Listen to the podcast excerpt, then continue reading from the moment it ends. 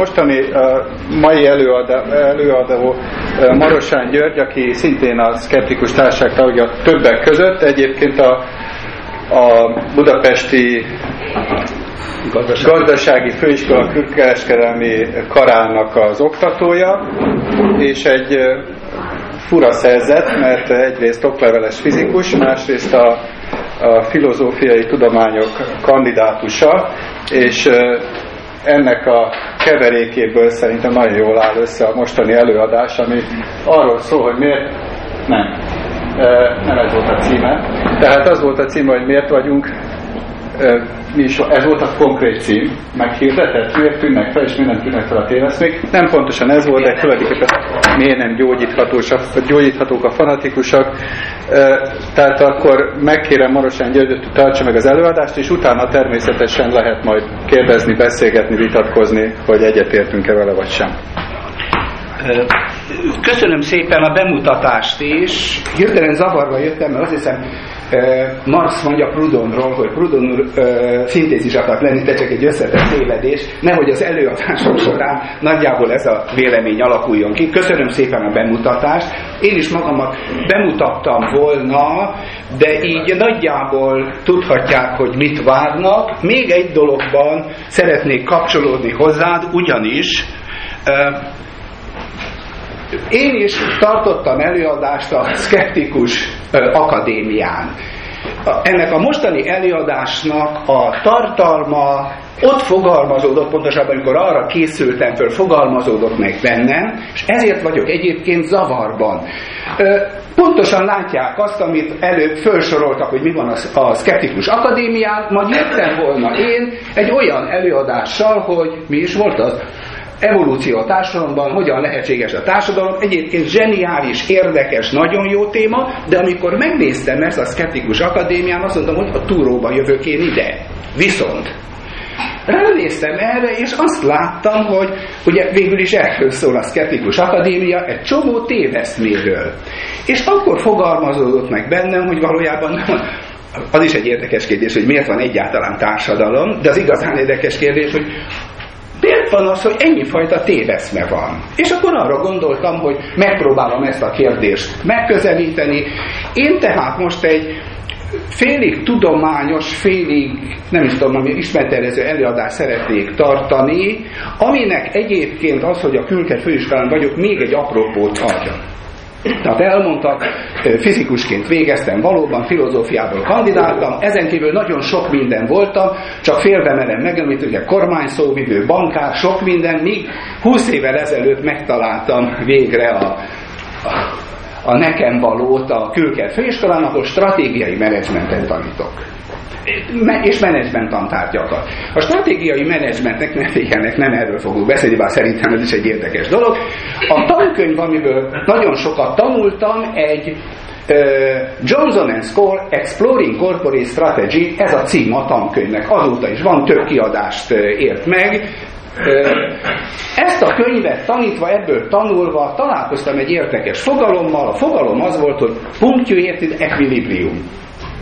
Én erről korábban semmit nem hallottam, utána néztem ennek a fogalomnak, mert nem tűnt olyan gazdaságinak.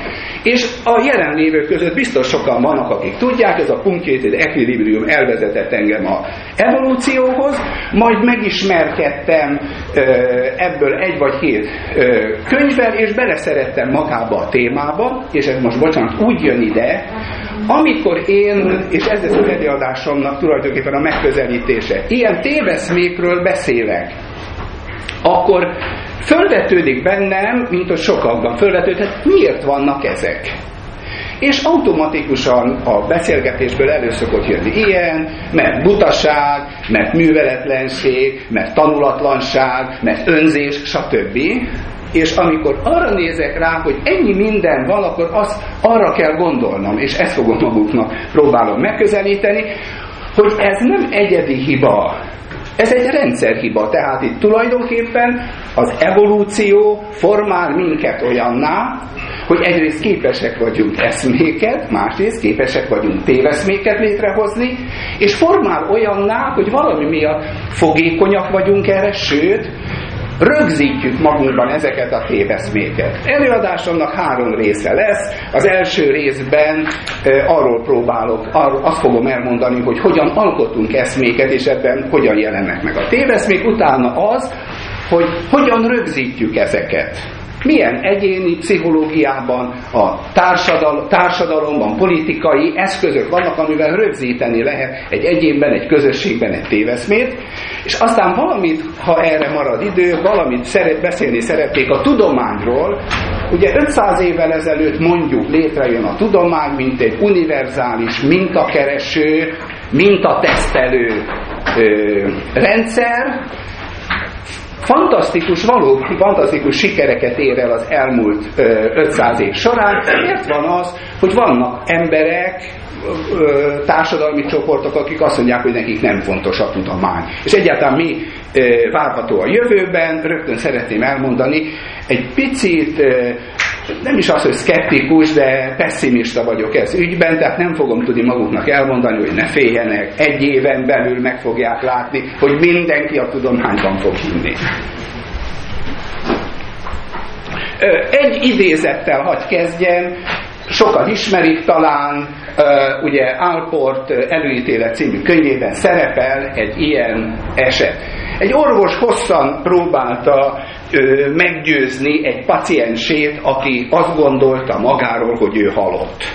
Különböző dolgokat talált ki, végül nem látott már mes megoldást, egy fura gyógymódot eszelt ki. A halottak véreznek, kérdezte a hölgytől. Nem hangzott a válasz. Nos, ha én megszúrnám magá, maga ujját, akkor vérezni, nem felelte hiszen nem vérezni, hiszen én halott vagyok. Ekkor az orvos megszúrta a nő ujját, és akkor a beteg rápillantott, meglepetten fölkiáltott, na hát, a halottak is véreznek. Ezt ugye azért mondtam el, mert ezért van az, hogy hiába teszed abszolút világossá, egyértelművé a dolgot, összeesküvés elmélettel, vagy más dologgal a dolog visszafogálni. Ilyenkor szoktam a hallgatók nekem azt mondani, hogy engem keresnek, mondják, hogy nem érek rá meghalt a fényevő asszony, erre nem is térek ki. Az előadásnak a mottóját szeretném elmondani, nekem nagyon tetszett, egy Daniel Kahneman nevezetű Nobel-díjas pszichológus mondta, az ember ugyanúgy képes a gondolkodásra, mint a macska az úszásra, megteszi a rákényszerűt, de jobban szereti megtenni. Mosolygunk ezen, de a dolog nagyon komoly, és és, és ez az igazság, a vége nagyjából ez lesz. Most már a témakör felé haladva, amikor megismerkedtem az evolúcióval, találkoztam, nagyon sokan hivatkoznak, de Teodor Dobzsászkinak a ismert mondására, az úgy hangzik, hogy a biológia bármely jelensége csak az evolúció fényében értelmezhető, vagyis ha találsz egy biológiai jelenséget, és meg akarod érteni miért van, Fordulj az evolúcióhoz, és meg fogja neked magyarázni. Amikor én először ezzel megismerkedtem, nekem rögtön eszembe jutott, és azt gondoltam, ez egy fantasztikus ötlet. Ha a társadalom bármely jelensége meg akarod érteni, csak is az evolúció fényében értelmezhető, nagyon büszke voltam rá, aztán kiderült, hogy velem e, engem megelőzően évtizedekkel többen elmondták, velem egy időben, függetlenül tőle elmondták, és utána is többen kitalálták ezt. Ez most, bocsánat, azért jön ide, mert ha ezt a problémát, hogy miért vannak téveszmék, hogy tudjuk rögzíteni, meg akarjuk érteni, akkor az evolúcióhoz kell fordulni. Csak, mik is a téveszmék, vagy milyen értelemben használom. Van a társadalom, a társadalomban az egyén is és a közösség is létrehoz eszméket, ezeket az eszméket egyébként folyamatosan teszteli, és ö, vannak olyan eszmék, amik egyébként maga az egyén, ö, hogy is mondjam, rájön, hogy ez csak téveszme volt, ö, vannak olyan eszmék, amikről a, a, az adott ö, társadalom, közösség ö, úgy gondolja, hogy ezek nagyon fontosak, és ö, ezeket megpróbálja, ö, megpróbálja rögzíteni, és ettől valamiképpen elválasztani, és meg, megóvni, amiket téveszmének minősít, ami érdekes nekünk, hogy a fejlődés során létrejön a tudomány, mint egy ilyen univerzális mintakereső, mintatesztelő rendszer, voltak éppen a kezünkben van az az eszköz, igen. Definiálod, mit értesz eszmé, mert akkor hogy, hogy mi, mert fontos, mert... Ö, nem definiálom. Hát, következő a, a biológiában, de az embernél is tulajdonképpen általában mintáról beszélek, olyan értelemben, hogy a természetnek van valami struktúrája, hogy előre ugorjak. A lényeket az evolúció mintakereső, mintateszelő lényeki formája a szónak abban az értelmében, a túlélést támogatja az, ha megérted, milyen a környezetnek a struktúrája, az embernél annyiban lépünk tovább, hogy az embernél megjelenik a fogalmi gondolkodás, meg fogalmakból modelleket tudunk építeni, tehát nem nagyon próbálom ezt a dolgot most kiélezni, sőt a későbbiek során fogok még beszélni úgynevezett kontrafaktumokról, olyan dolgokról, így használja a pszichológia, amelyek nem léteznek, de létezhettek volna, létezhetnének, és ez egy nagyon jelentős dolog. Az ember nagyon érdekes, nagyon fontos képessége, hogy ilyen kontrafaktumokat tud létrehozni.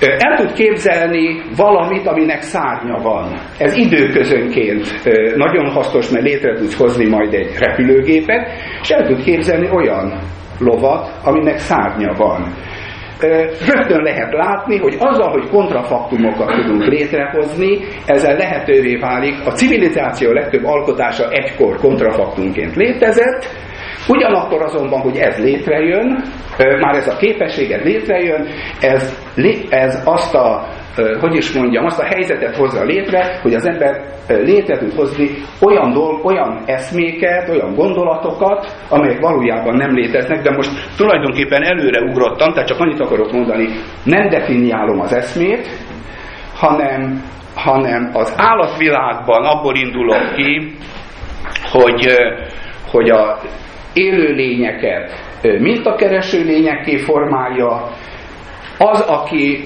az a lény, amelyik fölismeri a környezetnek a mintáját, ehhez alkalmazkodni tud, az túlér, amelyik erre nem képes, az valamilyen értelemben kipusztul, sőt, egy idő múlva kezdetben tulajdonképpen a faj tanul, utána létrejönnek azok az eszközök, hogy az egyén is tanulni tud, létrejönnek azok az eszközei a lényeknek, hogy a, hogy a, a mintát azonosítani tudják,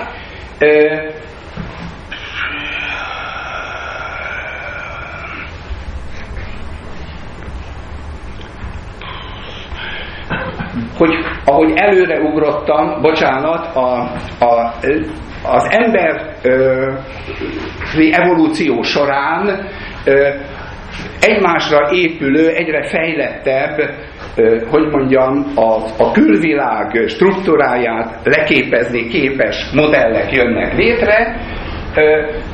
Először a szimbólumok, majd tulajdonképpen szabályokat tudunk alkotni, és és ugye ezeknek az lesz a jelentősége, hogy ezeken le lehet játszani a külvilág változását, és ezzel jön létre az a lehetőségünk, azt hiszem Popper fogalmaz így, hogy az ember meg tudja oldani azt, hogy helyette az eszméi halnak meg, és nem önmaga.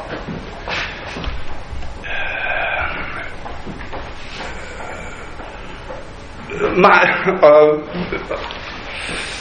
röviden kitértem erre, hogy, a, hogy a, az embernek egy sajátos képessége, hogy ilyen kontrafaktumokat tud létrehozni, tehát olyan dolgokat, amelyek valójában nem léteznek, de létezhetnének, és azáltal, hogy az ember egyrészt a külvilág, mintá, a külvilág struktúráját le tudja képezni, és mintákat, illetve modelleket tud létrehozni, illetve olyanokat, amelyek igazán nem léteznek, föllép egy probléma nevezetesen, hogy ezeket el kéne egymástól ö, választani.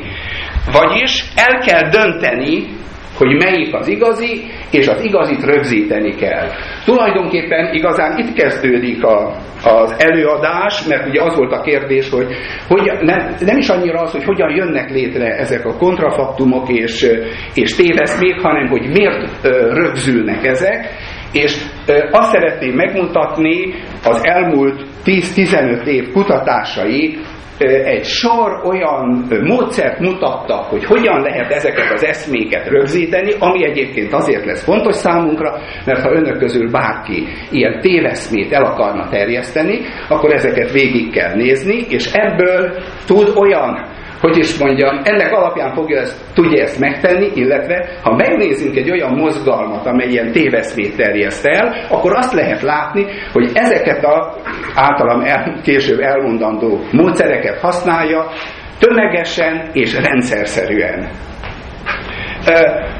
A, a, az eszmék, téveszmék rögzítésének vannak egyéni pszichikai rögzítői, közösségi és politikai rögzítői. Az egyéni pszichikum rögzítői ö, ö, négy ilyen elemet ö, emelnék ki. Az egyik érdekes, és az elmúlt ö, egy vagy két évtizedben ö, felismert jelenség, hogy az ember tanuló üzemmódra szelektálódott. Ezt egyébként ö, magyar kutatók is bizonyították.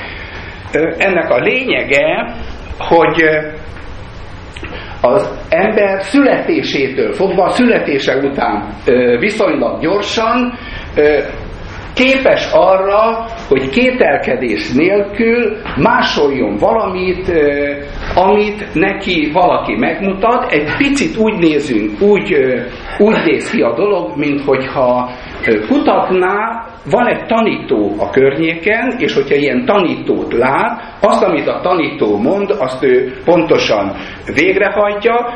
Ilyen kutatásokat végeztek el a, hogy is mondjam, kisgyerekekkel a, a szociológusok, csak egy példát mondok, hogy némi fogalmuk legyen erről, hogy a kisgyerekek szobában a villany föl kellett gyújtani, és akkor a szociológus a homlokával gyújtotta föl a villanyt, ami ugye innen nézve egy teljesen irracionális dolog, a gyerekek teljesen természetesnek tartották, hogy a homlokkal kell a villany fölgyújtani. Ezek a, ez a szokás aztán ilyen lánc kísérletekben, amikor egyik gyerek mutatja a másikat, megy tovább, egy idő múlva kiszelektálódik, de az érdekes az, annak ellenére, hogy ez idézőjelben irracionális, természetesnek tartjuk azt, hogy ö, valami ilyen van, ezt csinálni kell, és ö, ö, lényegében kritika nélkül ö, folytatjuk. A másik, ele, másik ö, ö, ami az embernél, egy példát szeretnék hozni, ö, hogyan történik a minta keresés, illetve minta azonosítása. Nemrégiben jelent meg egy könyv, nekem rettetesen tetszett, ajánl, hogyha kíváncsiak, érdemes megnézni, ez az élet rejtett logikája, ez egy közgazdász. A közgazdasági könyvben írtak le egy nagyon érdekes kísérletet, az előadásomnak ebben a szakaszában kísérletekről fogok beszélni. Számomra ez a kísérlet egészen megrázó volt. A, a kísérlet arról szól, ugye ilyenkor mindig szegény hallgatókat Ö, én is azt szoktam használni, hogyha kísérletet végzett, hallgatókat használták föl kísérleti alanynak, két csoportra osztották őket, vannak a munkavállalók és a munkaadók, a, munka, ö, a munkavállalók nak van valami pénz, virtuális pénz, amiből ők saját képzésükre fordíthatnak. Ami persze az ő pénzüket csökkenti, de hogyha ők saját képzésre fordítanak, valamit megtanulnak, majd ezt tesztelni kell, és aki a teszten jól válaszol, az egész kísérletet úgy állították össze, hogy ha valaki befizetett, akkor cinket kockával játszott, vagyis akkor valóban jó eredményt ért el a teszten, majd ennek alapján a munkaadó na kinevezett valaki dönthetett, hogy őt fölveszé vagy sem. Az érdekes micsoda? Az, hogy a hallgatókat véletlenszerűen ellátták két színnel, zöldel és lilával. És a kísérlet során a, a munkaadók egyrészt megkapták a hallgató kísérleti eredményét, hogy mennyit a teszten mit ért el, másrészt megkapták a mintát is. Induláskor a, a munkaadók kizárólag a, a, hogy hívják alapján választottak, a teszteredmények alapján. De a következő menetekben az internetre fölkerült az az adat, hogy általában a lilák és a zöldek milyen eredményt értek el. És kezdték ezt is figyelembe venni. Véletlenszerűen, de ez valóban véletlen volt, mert véletlen volt a kiosztás, azt hiszem a zöld ö, hogy is mondjam, színnel ellátott hallgatók inkább fektettek be a képzésükbe. Ezért a, a későbbiek során egyre inkább lehetett látni, hogy a zöldek azok többet fektetnek be, tanulékonyabbak. A, a kiválasztás során ezt a munkaadók ö, elkezdték alkalmazni. És ö, 20 menet múlva kialakult az, amit a társadalomban látunk. Voltak ö, lilák, akik annak ellenére, hogy jó eredményeket értek el, nem vették őket fel, mert ők lilák voltak, és általában a lilák nem fektetnek be, és buták. És voltak zöldek, akik láthatóan tanulékonyak, akiket föl, ö, föl tudnak venni, ettől kezdve a lilák nem fektettek be, miért fektetnék be a, a képzésembe, úgyse vesznek föl, és az hogy is mondjam, a kísérlet sorozat végére kialakult egy frusztrált társadalom, amivel nap mint nap találkozunk. Én ezt most csak azért mondtam el maguknak, mert ez egy tipikus tanulási folyamat. Most, hogy erről beszéltem, egy dolgot hogy tegyek ehhez hozzá, nem tudom, hallották-e a kifejezést, hogy babonás galamb. A, a behaviorizmus megalapítója, vagy nagy alakja Skinner galambokkal kísérletezett, és arra jött rá, hogy ugye a galambok, amikor megtanítanak nekik valamit, és még nem világos számukra a minta, mindenfélét csinálnak, amiről úgy, idézőben úgy gondolják, hogy ez a mintához hozzátartozik, hogy eredményt érjek el. Tehát össze-vissza topognak, össze-vissza, amíg ki nem alakul, hogy mi a minta. Tulajdonképpen itt is valami olyasmiről van szó. A, az emberek olyan fogalmakat kapcsolnak hozzá ehhez a kísérlethez, ami nincs benne.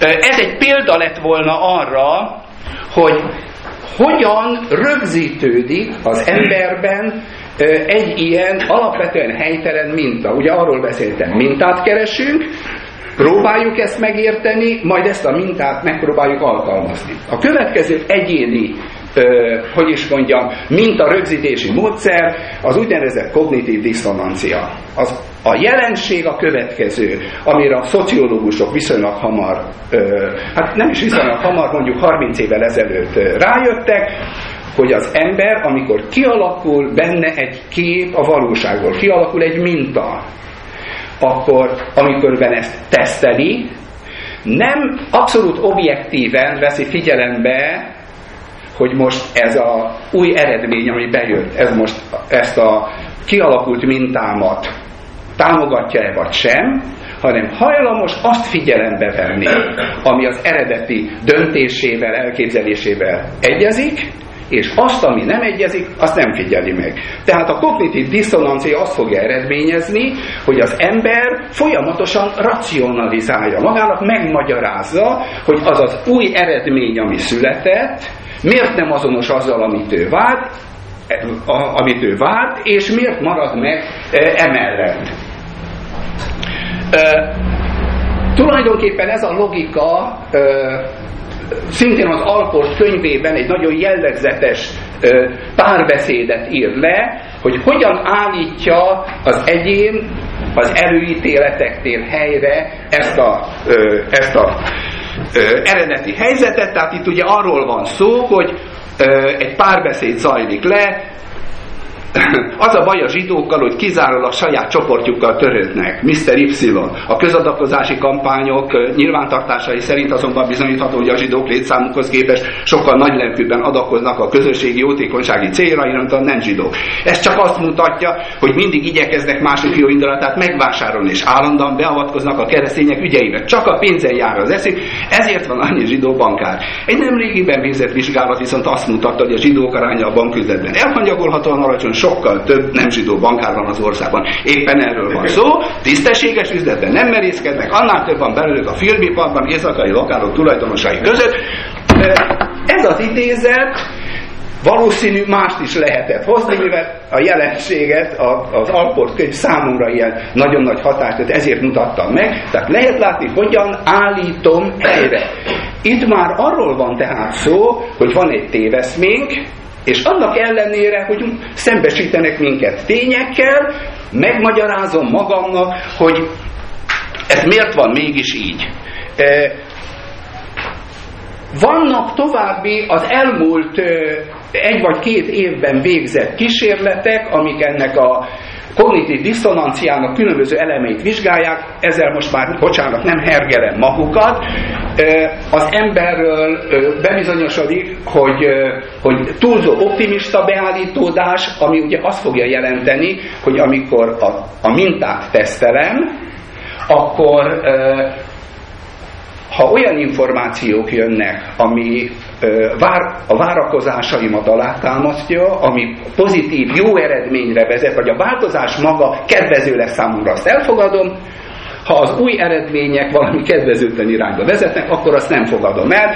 Ez egy válfaja ennek a, a kognitív diszonanciának, és hasonlóképpen ugyanezt megmutatható a túlzó ö, meggyőződésre. Ö, a téveszmék rögzítésének másik nagy ö, csoportja ez a, a közösségi rögzítők. Itt vannak azok a különböző módszerek, amelyeket megint csak mondom, rendszerszerűen alkalmazunk.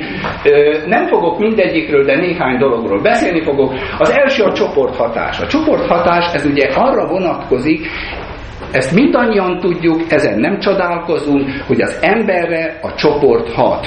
A csoport véleményhez alkalmazkodunk nulladik változatban olyan formában, hogy Esetleg látjuk, hogy persze a csoportnak nincs igaza, de hát mit csináljak, ez az én csoportom, mindenkinek ez a véleménye, ehhez illeszkedem.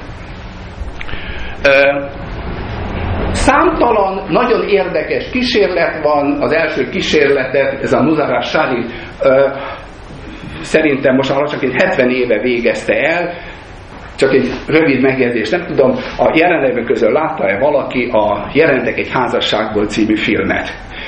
A Jelentek egy házasságban című filmben a férj akkor én ezt nem értettem, egy különös kísérletet végez el, sötét szobában fénypont hogyan mozog, ezt a kísérletet ez a Muzarab Sárif végezte el, és a csoport befolyásolás első vizsgálata erre vonatkozott, hogy hogyan, mennyire hat ránk, hogy amit a sötét szobában mozgónak gondolt fénypont, ami egyébként nem mozog, annál, amit lerajzolunk, az, az tulajdonképpen annak alapján teszik, amit a közösség nekünk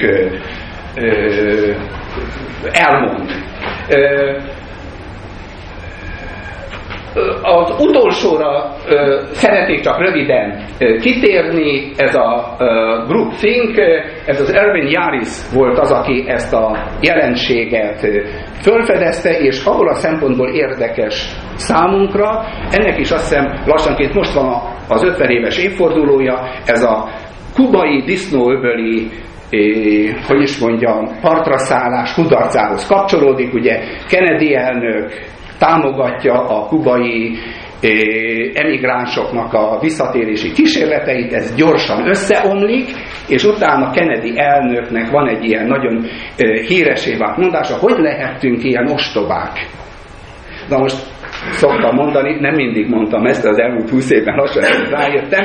A nyílt társadalom abban különbözik az zárt társadalomtól, hogy a nyílt társadalomban nézzük meg, hogy a hibát hol követtük el. Ennek alapján kutatók nekiállnak vizsgálni, és kiderül, és ez nekünk abból a szempontból érdekes, hogy nagyon sokszor a csoporthatást azzal ö, hozzuk kapcsolatba, hogy az emberek nem elég okosak, nem elég intelligensek.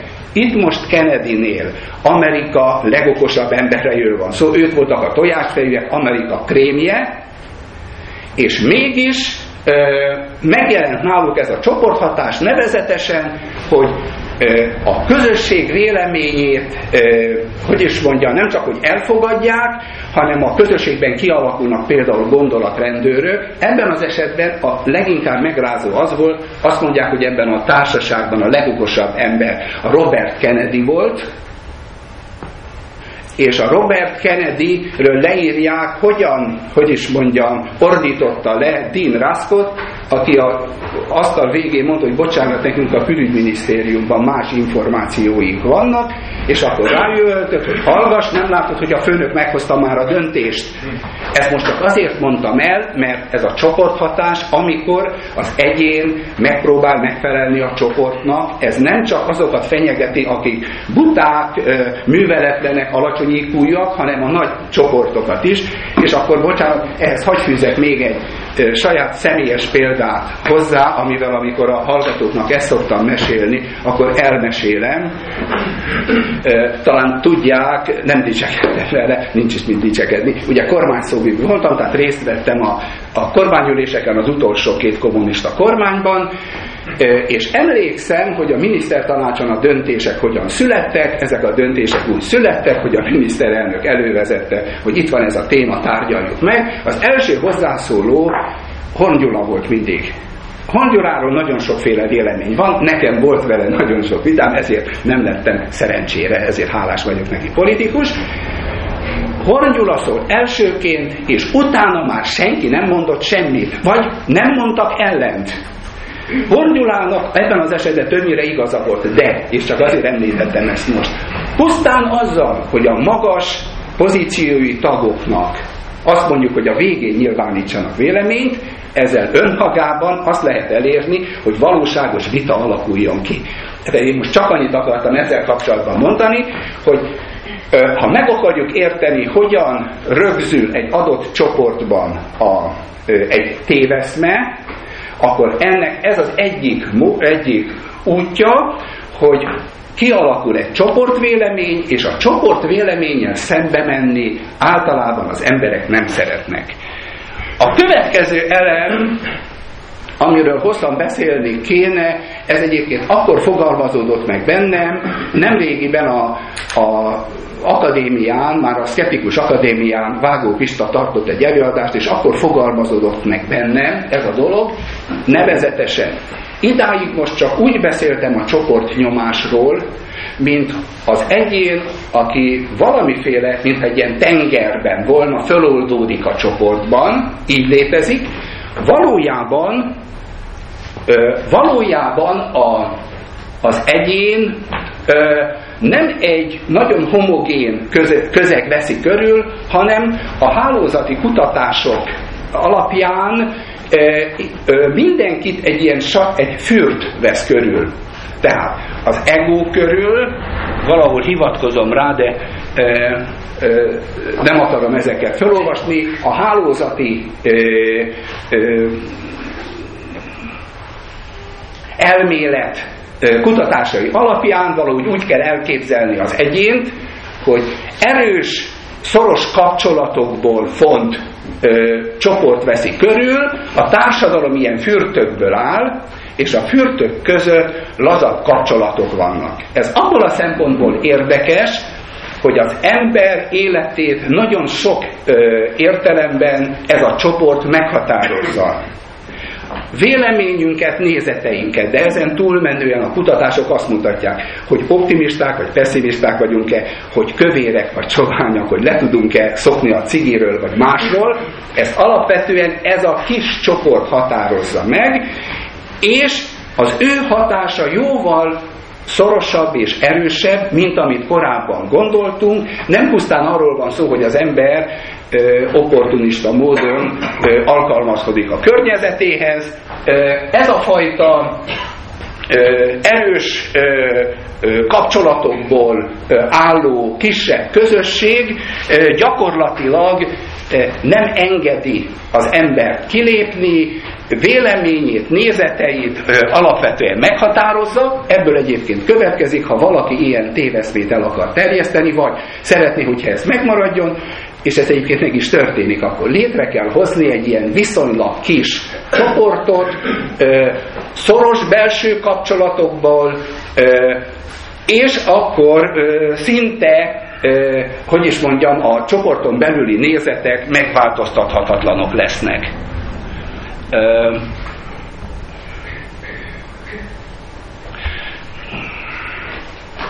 A, a csoportok szerepe még egy összefüggésben rendkívül fontos. Meghatározó szerepe van a karizmatikus vezetőnek, mind amiről mostan beszélek, az esetek többségében kísérletek vannak, amivel ezt bizonyítani lehet. Egy nagyon érdekes kísérletet végeztek el talán két évvel ezelőtt a karizmatikus vezető szerepének a megértésére. Dániában egy olyan kísérletet hajtottak végre, amelyben kiválasztottak vallásos, erősen vallásos embereket, és egyébként nem nagyon vallásos embereket, akiknek meg kellett hallani egy imát, pontosabban négy személynek az imáját, mely négy személy közül az egyikről azt mondták, hogy ez egy karizmatikus vallási vezető, majd meg kellett ítélni, hogy milyennek találták ezt az imát, és azt az érdekes, arra az érdekes megállapításra jutottak, hogy a, a hívők, aki tehát hit Istenben, és aki számára ez a, ez a személy, karizmatikus személy elképzelhető profétaként létezett, képesek voltak, vagy úgy ítélték meg, hogy, hogy e, ez a, ennek a személynek a, a ö, imája gyógyító hatású, és ami érdekes volt, a különbség a két csoport között abban volt, hogy míg a, a a, a hívők, amikor egy ilyen, egy ilyen személynek a véleményét hallgatják, akkor soha nem bocsátják át a, a hogy is mondjam, a szkeptikus kérdésen, vagy szűrőn nem teszi föl azt a kérdést, hogy ez vajon így van-e, létezik-e, míg a szkeptikus vagy ateista ö, emberek, amikor hallanak egy ilyen véleményt, akkor hajlamosak erre ö, rákérdezni, tehát tulajdonképpen az történik, hogy ha van egy ilyen csoport, és az azonosít egy ilyen karizmatikus szemét, akkor annak a véleményét a csoport kételkedés nélkül elfogadja, és egy újabb kísérlet azt mutatja, tulajdonképpen ez egy nagyon különös dolog, hogy nem egyszerűen arról van szó, hogy, hogy a csoport vagy a személyek opportunista módon illeszkednek a csoport véleményhez, a, a memóriájuk szerkezete változik meg a szónak abban az értelmében, hogy ők valóban úgy gondolják, hogy hogy ők ér, érzékelték ezt a bizonyos imának ezt a fajta hatását. Végül ez is a, a közösségi hatásként létezik, összeesküvés elméleteket gyártunk. Most egyébként ez onnan ugrott be, hogy a, az elmúlt napokban a, a interneten megjelent, volt egy konferencia valahol, onnan töltöttem most le, egy Krekó Péter nevű egyetemi tanársegéd tartott erről előadást, csak arra hívom fel a figyelmüket, ami számomra itt érdekes volt, hogy a, a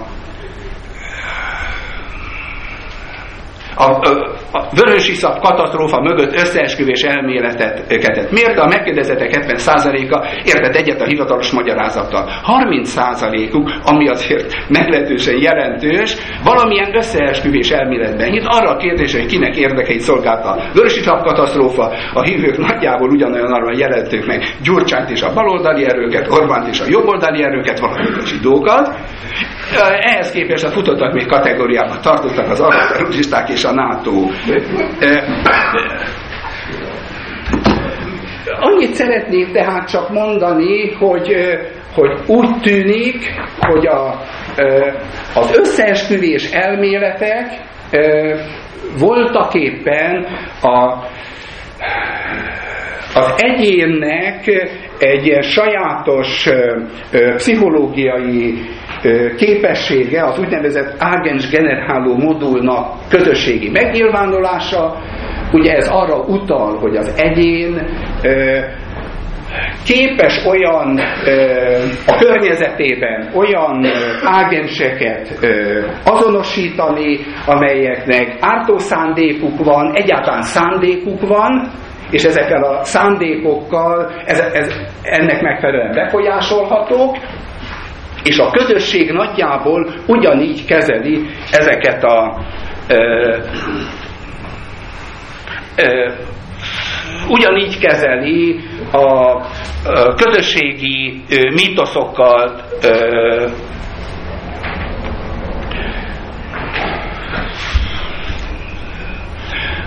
a 20. században az elmondottakhoz csatlakozik még két nagyon érdekes tényező, ami fölértékeli a, a, a téveszméknek a szerepét. Az egyik az, hogy, és ezt szintén kísérletek bizonyítják, a környezet feletti kontroll elvesztése mindig felerősíti a téveszmékben általában a hitet és a téveszmékben való hitet.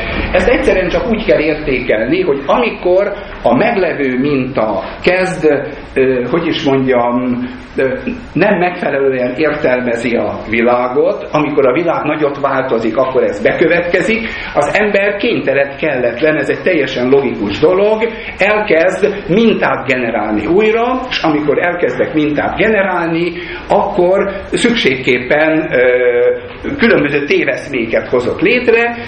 A hétköznapi ember szintjén ez úgy jelenik meg, hogy amikor sok érthetetlen, vagy számára nehezen felfogható jelenség jelenik meg, akkor nyitottabb lesz, és nyitottabb lesz a téveszmék iránt, és keresi ezeket a téveszméket.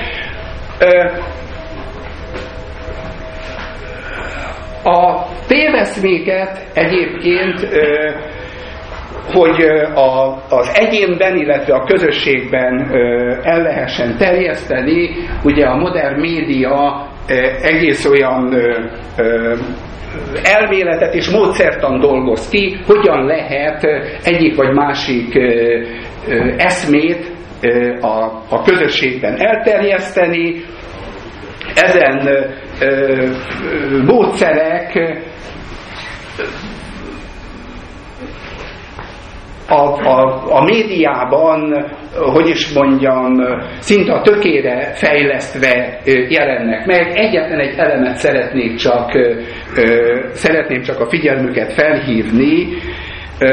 A Vágó Pista előadásában többször visszatért itt a, a Szkeptikus Akadémián, hogy ha, ha azt szeretnéd, hogy, hogy az emberek figyeljenek rád, akkor valami erőszak kell, vér folyjon, mert arra az emberek figyelnek. Most, bocsánat, ezzel kapcsolatban csak egy példát szeretnék mondani. Ugye az egyik ilyen kérdés, hogy hogyan lehet a figyelmet felkelteni. Az előadás elején említettem, hogy az ember mintakereső lény fölfedezte a mintát, a minta alapján automatiz, automatikussá válik a viselkedés, és ez lehetővé teszi, hogy innentől kezdve azt keresd, mert az fontos neked, ami a mintától eltér. Mérő Lászlónak van egy nagyon érdekes városi történetszerű története arról, hogy hogyan őrzik a házat Kínában és Magyarországon. Magyarországon a házat úgy őrzik, hogy este van, sötét van, csönd van, ül a kutyus, amikor jön valaki a házhoz, a kutya fölriad, elkezd ugatni, az ugatásra mindenki fölriad és megnézi, mi van. Kínában ez a következőféleképpen történik. Este van, béke van, nyugalom van, ciripelnek a tücskök. Ha jön valaki a házhoz, a tücsök elhallgat. A csöndre az emberek fölébrednek. Ez most arra utal, hogy ami neked fura, arra figyelsz fel. Ezért szokták azt mondani, hogy a médiában az nem hír, hogy a kutya megharapta a postást, ez lesz szemben az, hogy a postás megharapta a kutyát, igen. Most csak egy, bocsánat, egy, el, egy módszert mondtam arra, ha te a figyelmet föl akarod kelteni, akkor hogyan kell ezt megoldani, olyan hírt kell generálni, ami abszolút szokatlan, és akkor fognak fölfigyelni. Csak, annyit, csak ezt mindezt azért mondtam el, ha tehát önök közül valaki téveszmét szeretne elterjeszteni, ugyanígy egyébként, ha eszmét szeretne elterjeszteni, valamilyen elméletet, nagyjából ezeket a módszereket kell alkalmazni. Ezt a 20. század tömegével és ö, fantasztikus, ö, ügyesen ö, alkal, alkalmazza. Egy további elem, amivel egyébként én is szembe találkozom, maguk is szembe találkoznak itt most a téveszméknél, az internetnek az a különös hatása, hogy az interneten minden és mindennek az ellenkezője ott van. Ki tudsz alakítani magadnak egy csoportot, a csoportot el tudod látni megfelelő információkkal, feladatokkal tudod ellátni, és akkor biztos lehetsz benne, hogy semmi más nem fognak nézni. Most, hogy ezt mondtam, engedjék meg, hogy elmeséljek itt is egy kísérletet. Most jelent meg egy könyv, lehet, hogy látták, vagy hallották a történet, a láthatatlan gorilla. A láthatatlan gorilla arról szól egyébként, ez egy ilyen társadalomtudományi kísérlet, és a, a könyv egy csomó fura történetet ír le ennek kapcsán, aminek az a lényege, hogy egy, a, a kísérleti személyeknek meg kell nézni egy prezentációt, a, az internetről ez egyébként letölthető, bárki önök közül megnézheti. Két csapat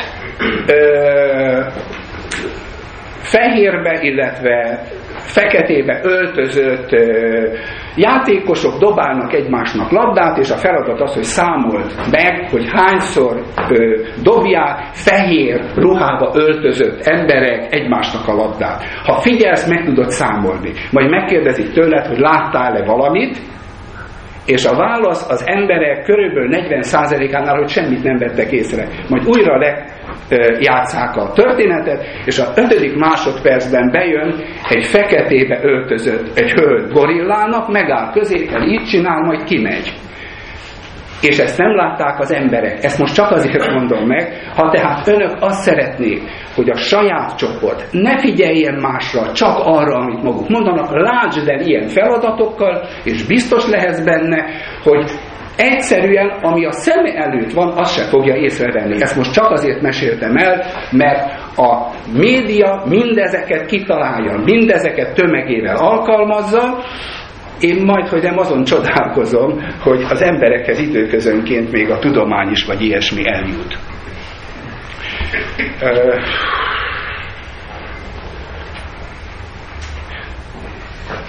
Két dologra szeretnék most még kitérni röviden, mert nagyon biztos az én hibám előre, halad, előre haladott lett az idő.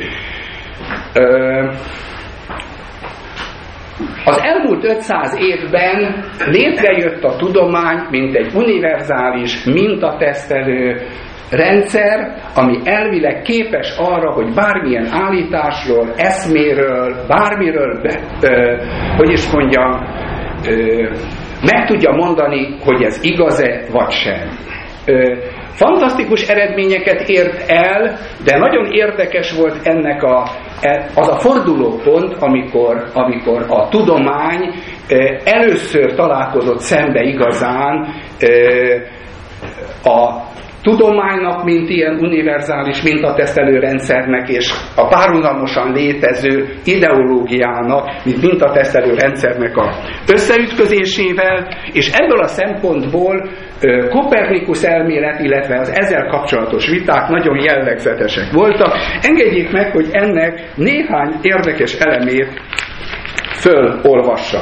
Tehát nagyon érdekes volt, ugye Kopernikus halála után jelenik meg a könyv, amihez írnak egy előszót. Az előszóban a következőt írja a kiadó, a csillagász feladata egy névtelen előszó. A csillagász feladata, hogy pontos és szorgalmas megfigyeléssel összeállítsa az égi mozgások történetét. Majd megkeresse ezek okait, vagy pontosabban, mivel igazi okokat semmiképpen nem tudja megállapítani, olyan hipotéziseket képzeljen és találjon, amelyek segítségével ezeket a mozgásokat mind a múltra, mind a jövőre nézve a geometriai elveihez hasonlóan pontosan ki lehet számítani. Nem szükséges, hogy ezek a hipotézisek igazak vagy valószerűek legyenek. Csak az a fontos, hogy a megfigyelésekkel egyező számításokat szolgáljanak. Tehát ez van az előszóban. Ezek után, pontosabban ezt kommentálja később Giordano Bruno, és azt mondja, hogy ez valami tudatlan és elbizakodott szamár vigyeztette oda. Kopernikus úgy értette, ahogy mondta, minden erőfeszítése arra irányult, hogy bebizonyítsa, nem csak matematikus, aki feltételezi, hanem fizikus is, aki bizonyítani tudja a Föld mozgását. Ami számunkra érdekes, hogy ez a vita az akkori Európában elterjed, sokan hallanak róla, hogy egyébként Galileit tanainak visszavonására készítnek, és ez akkor Európában nagyon nagy visszhangot vált ki. Dékát a következőt írja egy barátjának írt levelében. Olyannyira megdöbbentem, hogy csak nem elhatároztam, elégetem valamennyi írásomat, vagy legalábbis senkinek nem mutatom meg őket. Hiszen el sem tudom képzelni, hogy egy itáliai, aki ráadásul a pápa, ahogy hallottam kedven, bűnösnek mondjanak csak azért, mert kétségtelenül igazolni akarta a föld mozgását. Tudom, hogy néhány kar kardinális elítélte már ezt a tételt, de azt gondoltam, hogy azóta már megengedett tanítása még Rómában is. Megvallom, ha ez a tétel hamis, akkor az én egész filozófiám alapzata az. És mivel a világ minden kincsért sem akarok olyan értekezés szerzője lenni, amelyben akár a legcsekélyebb szót is kiválthatna egyház nem tetszését, jobbnak láttam teljességgel félretenni ezt az írást, mint hogy csonkán jelenjen meg. Csak azért mondtam ezt a önöknek, hogy fogalmuk legyen, hogy honnan indult el a tudomány, utána sok évszázadon keresztül, hogy mondjam, a tudomány nem akart, igyekezett nem azzal a, azzal a kérdéssel nem foglalkozni, hogy, hogy hogy vannak a dolgok. Valójában szeretne hasznos dolgokat adni a társadalom számára, és voltak éppen a 20. század úgy köszönt be, hogy a tudomány szempontjából a tudomány szempontjából egy snob társadalom jön létre, a szónak abban az értelmében, hogy a tudománynak, a tudomány illik magasra becsülni, a tudós ugyan, és vannak ugye ilyen történetek, elnézzék neki a csetlőbotló tudós, de a, tud, a tudomány és a tudós is valami magas presztízsű dolog, ehhez képest a század második felében különös módon, én ezt így fogalmazom, egy antisznop társadalom jön létre. Az antisznop kifejezést más összefüggésben Bálint György használja a, a század 30-as éveire, az antisznop társadalom most a tudomány szemszögéből azt jelenti, illik azt mondani, hogy engem nem érdekel a tudós, illik azt mondani, hogy hülyeség, amiket állít, ehhez képest 50 évvel ezelőtt, vagy a századforduló utáján éppenséggel csodálni illet. Tehát jelentősen megváltozik a tudomány ö, ö, megítélése, és voltak éppen ez eredményezi ö, ö, eredményez egy sor problémát. Összefoglalásképpen csak néhány ö, megjegyzést szeretnék akkor ö, mindehez fűzni. Gyakran szokták mondani, az a probléma, hogy keveset tudunk. A tudomány elmúlt évszázados fejlődésnek eredményeképpen azt kéne mondani, hogy nem az a baj, hogy keveset tudunk, hanem sokszor, amit tudunk, az sem úgy van. Ez most a az átlagember hogy is mondjam, nézeteire gondolom. Nő az ellentmondás aközött, amit a tudomány feltárt, és aközött, amit az átlagember egyáltalán befogadni képes, itt megjelent egy elég érdekes probléma, ez most az én saját személyes problémám, én ugye fizikus vagyok, és azt tapasztaltam, hogy most már lassanként az ismeretterjesztő könyvek olvasásához is ismeretterjesztő könyvek kellenek, tehát amikor megjelenik egy könyv, teszem azt a a húr elméletről, vagy ezekről a dolgokról, akkor számomra ez meglehetősen nagy problémát jelent. Ez azért érdekes, mert száz évvel ezelőtt már nem, de, de még Einstein írt ö, könyvet arról, hogy hogyan értelmez a, a relativitás elméletet. Most is ugyan ö, nagyon jó ö, a tudósok által írt ismeretterjesztő könyvek, de mégis a különbség a között, amit az átlagember tud, ö, és a között, amit a, ami a, a tudomány, ö, ö, hogy is mondjam, ö, létrehozott, egyre nőni kezd.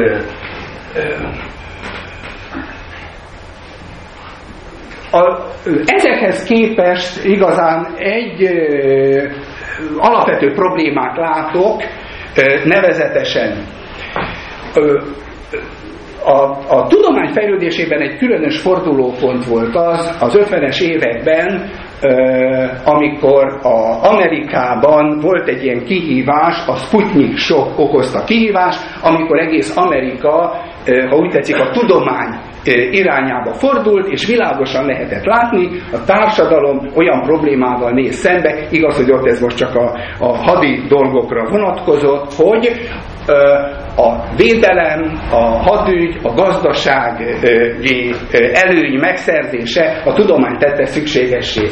Az ezredforduló táján az egy érdekes problémává vált, hogy az emberek egy olyan, hogy is mondjam, kibélelt környezetben léteznek, ha te nem hiszel a tudományban, és ezt a tudományt visszautasítod, ettől a te túlélési képességed nem romlik le alapvetően. És emiatt megengedheted magadnak azt, hogy a tudományt ebben az értelemben elutasítsd.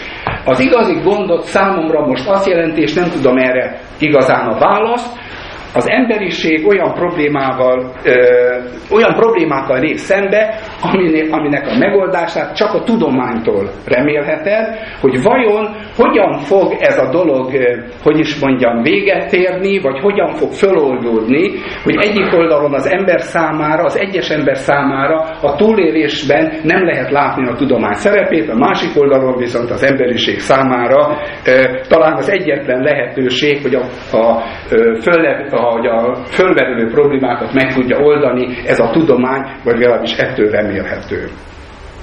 Pont. Köszönöm szépen a figyelmüket, és szívesen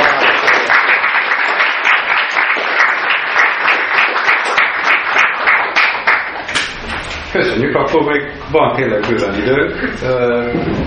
Én azt szeretném mindig kérni, hogy lehetőleg egyelőre ne kis előadásokkal kezdjük, hanem kérdésekkel, rövid, provokatív vagy megjegyzésekkel, és akkor arra kérnénk Judit, hogy válaszoljon. Nem te kapod először. Emiatt. Hát direkt hátulról fog válaszolni, igen. Azt, én mindig azon gondolkodom, hogy mi a magyarázata annak, hogy természettudományos diplomával rendelkező emberek egy idő után az áltudományok felé fordulnak. Sok ilyen példát tudok a környezetben, és nem tudom megsejteni, hogy mi lett a oka. Tehát nem a tudatlan és nem a tudományt nem értő emberek, hanem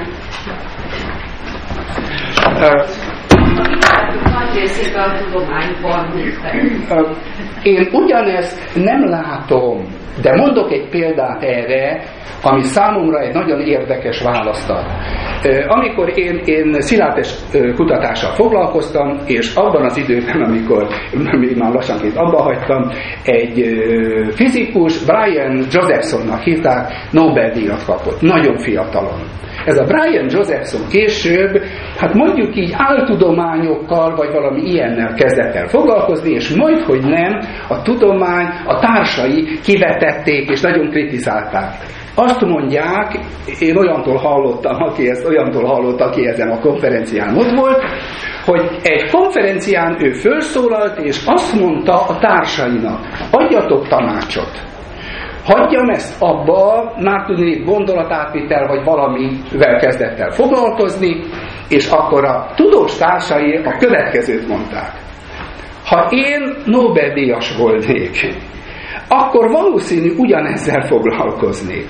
De nem vagyok Nobel-díjas, mondta aki, csak szeretnék az lenni, tehát kénytelen vagyok olyan témával foglalkozni, ami ugyan különleges, de a reményel kecsegtet. Ezt most azért mondtam el, mert nem, nem gondolom azt, hogy áltudományokkal kezdenek a természettudósok foglalkozni, biztos van ilyen, biztos a határterületeket próbálják valamilyen értelemben földeríteni, és bocs, még egyet, hogyha szabad, mert ezt talán sok mindenről akartam beszélni, amivel, amire nem tudtunk, amire nem jutott idő, de most itt lehetővé válik, hogy elmondjam. A tudomány és a tudósnak, amellett, hogy a tudomány módszertanát alkalmazza, három nagyon fontos etikai elvet követnie kell. Ez a három elv a pártatlanság,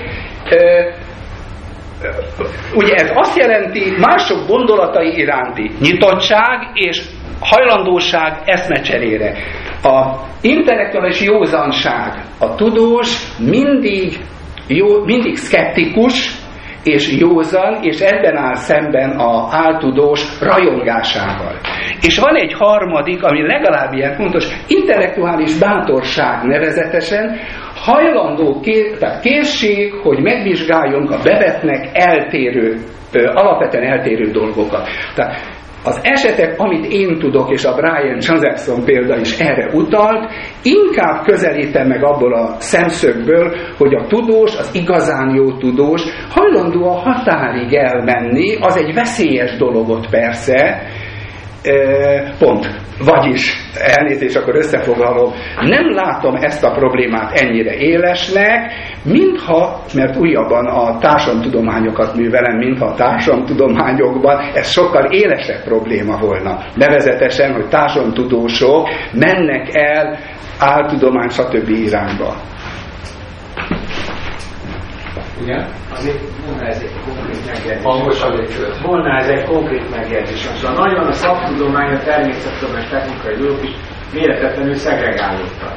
Tehát ismeret kiváló gépészmérnököt, aki, aki homeopátiás gyógyszerekkel ad pénzt, és eredményesen foglalkozik, mit tudom én, kineziológiával, mert lehet az úgy, hogy valami pszichológiai hatások működjenek, nyilván esetleg nem az van mögött, amit mögé gondol. Tehát arról van szó, hogy, hogy a legkiválóbb lehet valaki egy a szaktudomány egyik ágába, és ahhoz ér, de abszolút nem kell már értenie például itt ahhoz, hogy a, mi a helyzet a homeopátiánál, a hígításoknál és a hatalmiak körülményekkel, és, és kész.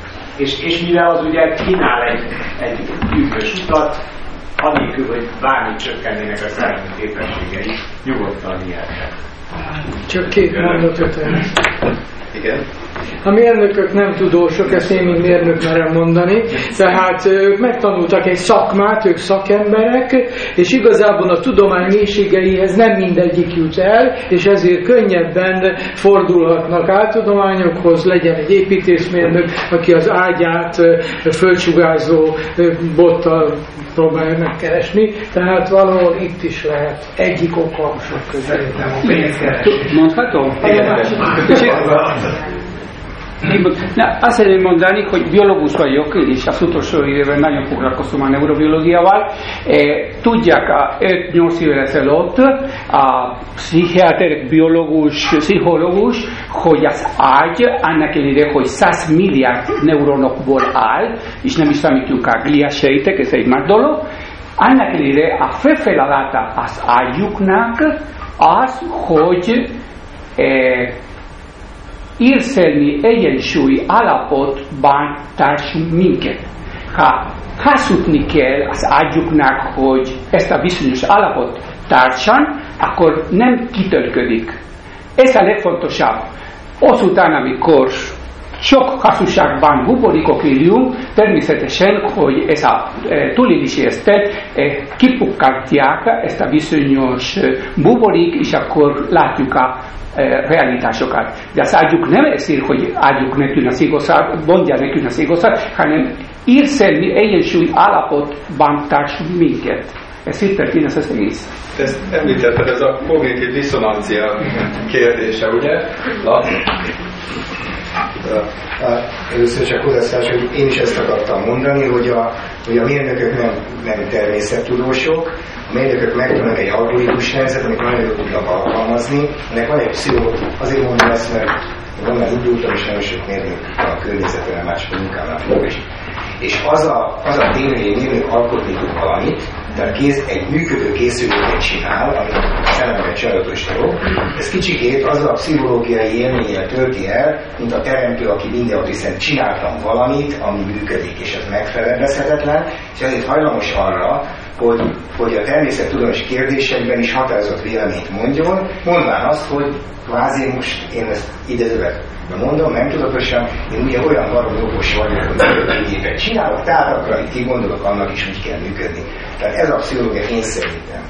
A másik pedig a hozzászól, éppen ezt akartam a másikban mondani, hogy az evolúció, hogy, hogy gondolkodni, az egy, én mindig ezt mondom, hogy a hallgatóimnak, gondolkodni nagyon nehéz és nagyon lassú dolog és nagyon energiaigényes. Az evolúció során ugye mi olyan, olyan elődök utódjai vagyunk, akik nagyon gyorsan tudtak reagálni a környezeti hatásokra, és azért éltük túl. Ha most én az ősember ül, és akkor elkezd morfondírozni, hogy most lenni vagy nem lenni, mert most a követ eldom, akkor most mi fog történni, közül meges a, megesz a tigris, meg a tehát nekünk a, a jó agyféltekénk azért dominálta, gondolom én a evolúció során, mert a rendkívül gyors reakciókra képes. Ha elkezdek gondolkodni, az lassú. Nem lehet, hogy a ugye ez az agykéreg, ez evolúciónak a késő korszakában alakult ki, és, és fejlődött, és megengedhetünk azt a, tehát a gondolkodás luxusa az egy túlélési stratégia következménye, olyan társadalmat szerveztünk magunknak, most lehet az őskortától kezdve állni, hogy hogy gondolkozni tudtunk, mert volt rá idő, mert a többiek nem létek. Hát úgy gondolom, hogy ezt arra mondom, hogy, hogy a gondolkodás az miért nehéz, és a hétköznapi ember, az ember ellenőrben lusta, tehát lusta gondolkozni, az egy nehéz munka, következésképpen a könnyebb utat fogja választani. Na most a másik, amit mondok, hogy mondjuk egy provokatív kérdésem van, vagy kérdésem van. Látszólag tényleg úgy tűnik, mintha a tudománytalanság nagyon terjedne, és hogy agresszíven terjed. Most az a kérdésem, hogy vajon ez nem egy optikai csalódás? Tehát készültek a világban olyan felmérések, amiről határozottan mondhatjuk, hogy igen, a tudomány, mint úgymond, kezd háttérbe szorulni, és a közgondolkodás tényleg átveszi tömegeiben az ezoterikus gondolkodás. Mert az, hogy mert az persze nekem is föltűnik, hogy megjelenik egy könyvnap, és a 50 könyv közül 30 az ezotéria, de kérdés az, hogy ez beépül az emberek gondolkodásába tömegesen. Ezt miért mondom? Azért mondom, mert a média az nagyon harsányan közvetíti ezt az ezotériát, mert ugye az a különleges, a, hogy ott, ott harabdáljuk állandóan a kutyát a ezotériába, azt valamire érdekli. Tehát elképzelhető, hogy, hogy csak ezért tűnik úgy. A másik, ami ehhez kapcsolódik nekem, azért nézzük azt meg, hogy, hogy azért van valami reményt én is látok, el nekem látni. Mert nézzük meg azokat a területeit az életünknek, ahol ténylegesen életfontosságú döntés. Ez a legjobb a katonaság. Tehát az amerikai hadseregben a tudomány legújabb eredményét használják, a pszichológia legújabb adekvát eredményt használják, hogy a katonát kiképezzék, nem valószínű, hogy ott a áltudományos homeopátiás szereket fognak a, a pofának tűnni, azért, hogy túléljen. Nem, nem, nem, de lehet, hogy lehet, jó. De a, ezer kérdés, vagy ezer közül, ha egy van, az nem egy sort, ugye nem tudom mennyit vett az amerikai hadsereg, hogy így volt. Jó, hát jó. Világos. Az első világháborúban, az első, az első világháborúban voltak olyan, olyan, olyan csapatok, akik vizet kerestek a sivatagban ott. Most is volt. Azt mindegy. De azért nem ez a jellemző. Tehát, hat Csomó kérdés Jó, Igen, tehát, hogy van-e igazi kimutatás arra, hogy ténylegesen terjednek az áltudományok? Ugye az a, Vagy visszaszorul a tudomány. Nekem van egy fölmérésem, én mindig azt szoktam megnézni. Az ezotéria között a könyvesboltokban soha nincs tudomány. A tudomány fölirat alatt mindig van ez a téria. Tehát engem rettenetesen zavar az, hogy pontosan meg tudom mondani, hogy ezt a könyvet oda kéne. De ez most egy picit vicc, vicc volt csak. Néhány dologra szeretnék reagálni, amit mondtál. Az egyik az, hogy megjelent, már említettem én ennek a Kahnemannak a könyve a gyors és lassú gondolkodás, tehát minthogyha kitalálta volna a gondolataidat, ő ugye egy Nobel-díjas kutató, nagyon vastag a könyve, de nagyon jó a könyv. Erről szól, hogy milyenek vagyunk, igen, a végén jelenik meg ez a lassú gondolkodás, és egyébként, hogyha ha arra, ha, arra akarod rávenni az embereket, hogy azt csinálják, amit mondasz, egy, ne adják elég időt neki, állíts elő olyan feltételeket, amik akkor voltak, amikor, amikor nem tudom, 5000, 10.000 vagy 100.000 évvel ezelőtt, és akkor az emberek pontosan úgy fognak reagálni, zárójel egy, egy kísérlet, hogy el tudják képzelni, miről van szó, engem rettenetesen meglepett, biztos hallottak Lusitania és a Titanic meg, megnézték azt, hogy milyen, hány ember és milyen típusú emberek maradnak életben. A következőt látták meg, a Titanic esetében sokkal több gyerek, sokkal több nő és sokkal több magas pozíciójú férfi marad életben. Miért van? A válasz erre az, hogy a Lusitania 22 perc alatt süllyedt el, a Titanic két és fél óra alatt. Két és fél óra szoktam a hallgatónak, bocsánat mondani, az egy picit olyan, hogy süllyed a hajó, bocsánat asszonyom, fáradjon, talán üljön be. Hát igen, ez volt az élet. A 22 perc arra nem elég, hogy följöjjön a fedélzetre, és akkor az ember azokat a programokat alkalmazza, ezt egy picit leegyszerűsítően mondtam, de így van, de ha már egyébként kialakult a, az agyunk, és a lassú gondolkodás, ami racionális, hogy is mondjam, gondolkodás ad lehetőséget, legalább használjuk. Én onnan közelíteném meg a dolgokat, és itt nyilván lehetne érvelni mellette és ellene is, hogy és akkor most kifejezetten a politikáról beszélek. Amit én hiányolok, és nagyon sokszor, és látom ezeket a problémákat, a science vagy fact-based decision making, science-based decision making, a és ja, bocsánat, tehát, hogy tudomány alapú döntéseket hozzunk, az esetek többségében nem ezt hozzák ki, az emberek számára ezt nem is feltétlenül teszik lehetővé, és a politikus sem hozza. Ha ma valaki, nem akarok átcsúszni a politikára, ha ma valaki, eh, a, eh, hogy is mondjam, rá akarja venni az embereket arra, hogy azt, azt mondják az emberek, amit ő akar, azt csinálják, amit ő akar, akkor a legegyszerűbb dolog fölajzani. Ha fölajzod az embereket, biztos, hogy ezt fogják csinálni. Ha azt eh, ha te kíváncsi volnál arra, hogy az emberek mit akarnak, akkor időt adsz nekik, információt adsz nekik, és, ezt meg, és akkor ezt a döntést meghozzák. Én tehát azért nem vagyok ennyire optimista. Ott vannak az eszközök, a politikus sem, és sokszor a gazdasági szakember nem igazán ezt alkalmazza, hanem azokat a reflexeket, amik korábban ö, létrejöttek. Még egyet, ami itt többször felvetődött és nagyon fontos, azért raktam ezt elő, mert ezen én is gondolkodtam, ki a tudós. Nekem ez sokszor ott volt, ott jelentett problémát, amikor egyébként megjelennek a tudományból akadémikus, vagy neves tudós, aki tulajdonképpen az MTA, vagy más, van sarzsia, a tudományok doktora. Meg kéne nézni, hogy ő ezt mi alapján szerezte.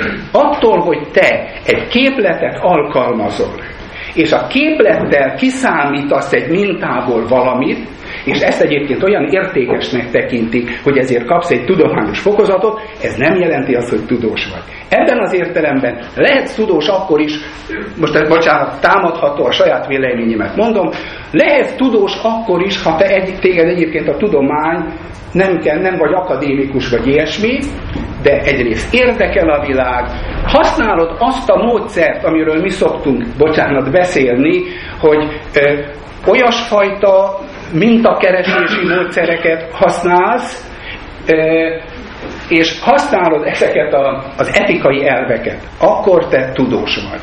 Ha te nem ha te nem használod azt a módszertant, amit a tudomány egyébként létrehozott, és egyébként nem követed ezeket az elveket, lehet, hogy te akadémikus vagy, nem vagy tudós. Ebben az értelemben, te, ha te gépészmérnök vagy, lehetsz tudós. Tehát nem az az érdekes, hogy hogy is mondjam, hogy mi volt éppenséggel a végzettsége, hanem hogy hogyan állsz a valósághoz. Nagyon fontos, néha mi is vitatkozunk erről, tehát attól, tehát a, a tudós soha nem lehet rajongó. Saját magamon, amikor kutatok, én nem akarom kimutatni azt, amit én igazán szeretnék. Ha nem azt kapom, amit akartam, az nekem ugyanúgy örömet jelent. Ez, ez csak igaz vagy, mert... Jó, jó, jó. De is ebbenről vagy, nem csak e, Jó. Hadd had, had kérdezek én is egyet, hogy ne, ne ilyen egyedi kérdések legyenek, csak hanem egy úgymond te a társaság tagja vagy, és egy elméleti típusú ember, és viszonylag ritkán folysz be a napi vitákba, úgyhogy hadd használjam ki ezt az alkalmat. Itt van egy társaság, meg tehát te is tagja vagy, és annak van egy valamiféle programja, amit sohasem tudunk igazából megfogalmazni, persze, hogy mi is a célunk. Lehet, hogy mindenkinek más a célja, aki bent van, mégis a te ismereteiddel, amiket itt az egyetemen is tanítasz, meg itt is előadtál, hogy mik azok a módszerek, amikkel téveszméket jól lehet fixálni és rögzíteni, akkor szerinted mik azok, ezeket a módszereket lehet-e úgy használni, hogy a saját célunk érdekében az általunk helyesnek tartott gondolatokat elterjesszük, lehet, hogy nem úgy, hogy totál logikusan próbáljuk elmagyarázni az embereknek a dolgokat, hanem használva szerintünk jó célból ezeket a stratégiákat. Elképzelhető-e, hogy csinálnád te ezt? Most csak ne, ne, ne, ez, ez azért jó, mint hogy egy ilyen politikai vitafórumon lennék, és akkor azt mondják, na Maros Sándor, a munkanélküliséget ne dumáljon össze-vissza, azt oldja meg, mit tenne akkor, és akkor zavarba vagyok. Zavarba vagyok most is, csak azt tudom mondani, hogy azokat az elveket, azokat a módszert, amiket szoktunk mondani, azokat kell alkalmazni, a kutatókkal, a társadalommal meg kell értetni, hogy amikor, amikor a mintát teszteli, akkor lehetőleg ne hogy is mondjam, téveszmeszerűen nézze ezt, hanem objektíven. De eddig győzködtél róla minket, ez nem fog működni. Nem, nem, nem, nem, nem. Én azt mondtam, és, és ezt állítom, hogy uh, Isaac Asimov alapítvány uh, lehetséges, hogy a társadalomnak csak egy részére érvényes ez, és nem nagyon tudod a társadalom teljes, tehát minden lakosát, vagy minden polgárát meggyőzni erről. Tehát remélhető, hogy egyébként, amikor a társadalmak veszélyeztetve lesznek az emberiségben, akkor a tudomány presztízse nőni fog, akkor emberek fordulnak a tudomány felé, hogy ezt oldják meg, de valahogy az az érzésem, az emberek túlnyomó többségét ez mindig, hogy is mondjam, hidegen fogja hagyni, vagy újra az a fajta, az a fajta tisztelet, ami szerintem az 50-es években volt, vagy akár a 60-as években, amikor én kutató voltam, nem jön vissza ez lehet, hogy nem lelkesítő szóval, számára. Szóval nem, szóval nem tartod helyesnek, vagy alkalmazhatónak, hogy ne a racionális, logikus meggyőzést, hanem esetleg ezeket a marketing technológiákat legalább részben használjuk, én, én nem vagyok benne, szerintem használni kell, csak, csak még nem jöttünk rá, hogy hogyan. Tehát a következő... A csoportot építünk, a csoporthoz hozzátartozás az megvan, Ugye? Tehát ezen kívül még mit lehetne? Most ha már ez majdnem úgy van, mint a, bocsánat, a politikában. Te ezeket a, már azokat a marketing módszereket, amiről beszéltem, amiről még lehetett volna beszélni, nem tudod igazán ugyanolyan jól használni. Tehát bocsánat, ezt a politikára mondom. Ne kövesd a, azt a politikust, aki olyanokat csinál, amit szerinted nem szabadna, mert van, akinek ez jól áll, van, aki ezt tudja, neked ez nem fog jól állni. Ezzel csak azt akarom mondani, te mindvégig meg, megmaradsz szkeptikusnak, visszafogottnak, racionálisnak, egy picit föl tupírozhatod ezt, de soha nem fogsz tudni úgy kiállni, mint ahogyan egy általunk nem szeretett, vagy nem tudom milyen áltudós. Az jut most erről eszembe, hogy hogy szovjet hatalom egyen, vagy kommunizmus egyenlő a szovjet hatalom, az egész ország villamosítása. Ez egy nagyon jó politikai szlogen volt 1920-ban, Zanzás Itvai tudományosan tulajdonképpen igaz, bizonyos mértékig igaz tételt belesújkolt a lakosság. Éppen lehetne csinálni, csak nem tudom, hogy etikus és nem tudom, hogy tudomány, hogy mi a határa ennek. Na ez csak erőt eszembe, nem ezt akarom kérdezni. Az elején azt mondtad, ha jól értettem, hogy az emberek véleményét, világnézetét, hogy no, jó szóra nem emlékszem, hogy kiavítasz, jól részt a szűkebb csoporthoz való tartozás határozza meg. Etológusok körében mondogatják, hogy a világban egyre több az egyszemélyes csoport az individuális életforma terjedése vagy, vagy eredményessége miatt. Ez, ez az első kérdés, hogy megítélésed szerint az, ebben, ha ez igaz, ez, amit, ez a premisza, akkor az individuális típusú emberek tudományhoz való, vagy ilyes világnézetét, véleményét, hogyan tulajdonképpen mi határozza meg ilyen ebben a, hogy nincs kis csoport.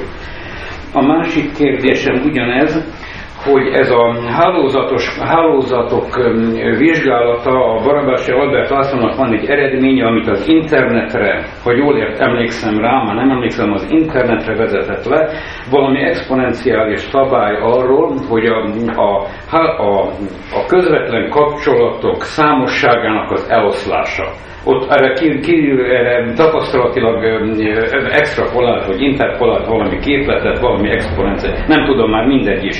Az emberi csoportokra, amelyekről itt amelyeket felvetettél az elején, van-e ilyen fajta exponenciális szabály, mint amit az internetre a Barabási Albert László ki? Tehát két, tehát a két kérdésem van ezek a Az az érdekes, hogy lehet, hogy rögtön itt kellett volna, nagyon, nagyon jók a kérdések, megpróbálok rá válaszolni, mert hogy engem ez most érdekel. Vegyük az elsőt, bocsánat. Ez az egyszemélyes csoport. Megrázó kísérletek születtek az elmúlt két-három, egy-két évben. Nem tudom, hallották-e azt a kifejezést, hogy Amazon Mechanical Türk. Az Amazon Mechanical Türk tulajdonképpen egy virtuális piactér, ahol embereknek feladatokat lehet adni, ki tud, és ezért fizetni lehet, feladatot végrehajtanak, és most nagyon sok ilyen társadalomtudományi kísérletet folytatnak le. A dologban az az érdekes. Nagyon sokáig azok a kísérletek, amikről beszéltem, az egyik legnagyobb hibájuk az, hogy ugye ö, nyugati, fiatal, gazdag, képzett hallgatókkal csináljuk, és ezért az eredmény kétséges, hogy így van-e. Az Amazon Mechanical Türkön keresztül elérhetsz nagyon sok különböző embert. Elvégeztek két-három olyan kísérletet, ami egészen különös eredményre vezetett, és azt mutatja, hogy hogyan gondolkodhat, tehát hogy néz ki az a világba belevetett egyén, akinek idézelve nincs kapcsolata. Nagyon fontos kísérletet végeztek el, nekem ez itt megvan, majd be lehetne mutatni, sokan lehet, hogy hallották róla, hogy amikor, amikor az emberek, a kísérlet eredetileg az volt, Dánia, a, a vállalat az embereknek, hogy jobban érezzék magukat, letesz kávé, teát, stb amiért fizetni kell valamit, mert nem ingyen van. Tanulsága, a, tapasztalat az, hogy az emberek soha nem fizetnek annyit, amennyi amennyibe az kerül, kevesebbet fizetnek. Majd a kísérlet a következő, a falra kitesznek tapétát, az egyik esetben szem, van valamilyen szem, a másik esetben virág. Mi a lényeg, amikor szem van a falon? Az emberek többet fizetnek. Amikor virágban, kevesebbet fizetnek.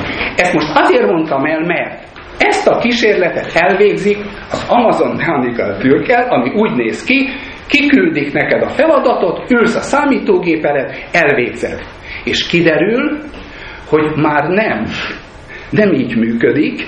Tehát az egyik esetben, most én egy interpretációt adok, ez kérdéses, hogy ez így igaz-e. Az egyik esetben, amikor ezt, amikor ezt csoportban végzed el, akkor a szem egy picit azt mutatja neked, vigyázz, figyelnek. Ez sok szempontból kimutatható, hogy így van. Amikor ülsz a számítógép előtt, egyedül vagy, mintha nem érdekelne téged, hogy mások ott vannak-e, már nem hat rád az a hatás, hogy szem jelenik meg a, a képernyőn, és ezért becsületesek vagy. Ezzel csak annyit szeretnék mondani.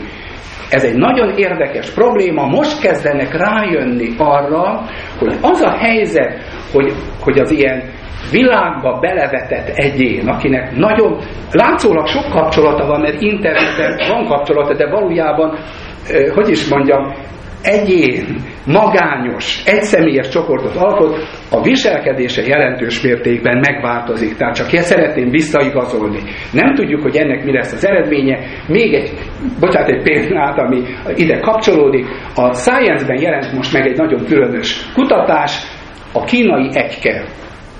Tehát ki lehet mutat, kik mutatták, hogy az a generáció Kínában, amelyik az elmúlt két-három évtizedben nőtt fel, és egykeként nőtt fel, a gyerekek önzőbbek, nem figyelnek másra, így is mondják a, a, az egyszemélyes császárok korszaka. Tehát csak annyit akarok mondani, valóságos a probléma, nagyon érdekes lesz, én viszont ezzel magyarázom egy picit, hogy ugyanakkor fölerősödik az embereknek az az igénye, hogy fürtöket találjanak. Tehát miközben majdnem ilyen belevetett vagy a világba, megjelenik az, és keressük, hogy megtaláljuk ezt a, ezt a miénket, ami egy ilyen picit ilyen meleg, szoros kapcsolatokkal van. Annyit tudok még erre mondani, hogy ez most kutatások közben vannak, nem tudjuk még az eredményt. Egy biztos, nem érzem stabilnak azt a társadalmat, ami ilyen egyszemélyes valakikből áll. Ugye ez a Csányinak a, a fogalma, de ez egy valóságos probléma, ezt akartam mondani.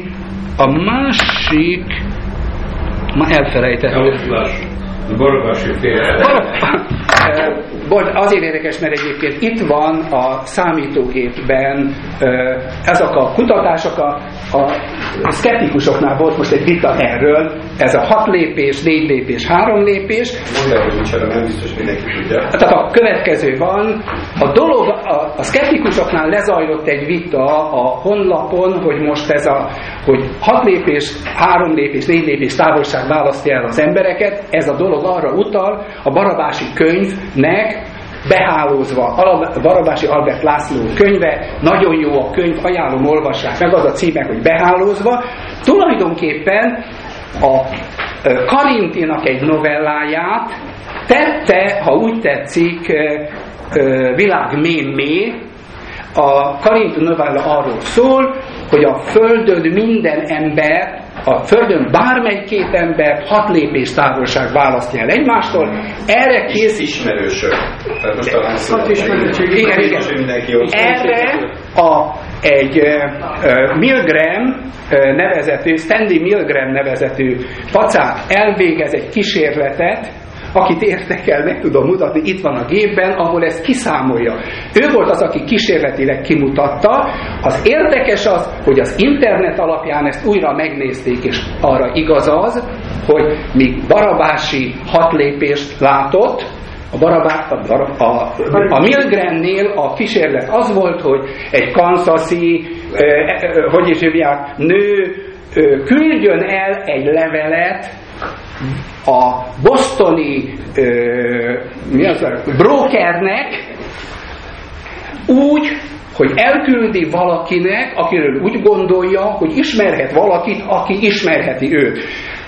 Milgram abból indul ki, hogy alig fog megérkezni levél, és nagyon sok lesz, ezzel szemben az első megérkezik három napon belül. Három, hogy hívják a lépéssel, az átlag hat lépés, Ez akkor megrázza a kutatókat, utána kezdik megnézni, hogy az interneten hogy néz ez ki, és az interneten 3,4 klikre van egymástól ö, tulajdonképpen az em. Tehát, hogyha valaki most azt mondaná, hogy szeretné, most mondok egy példát, Obama elnöknek írni, akkor el kéne gondolkodni, ki az, akinek írnál, aki egyébként, és valószínű a harmadik klikben eljutna Obama elnökhöz.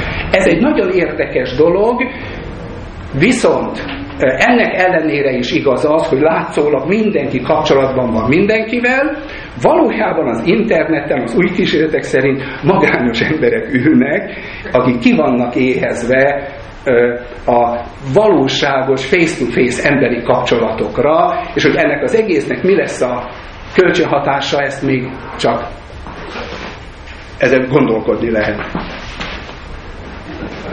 A téveszmék rögzítéséről arról esett szó, de volt egy kutatás, ami ennek a rögzítésnek a feloldásáról szól. Tehát, hogy hogyan lehet megszüntetni a rögzítést. Elvileg az, amit elmondtam, onnan vissza lehet következtetni.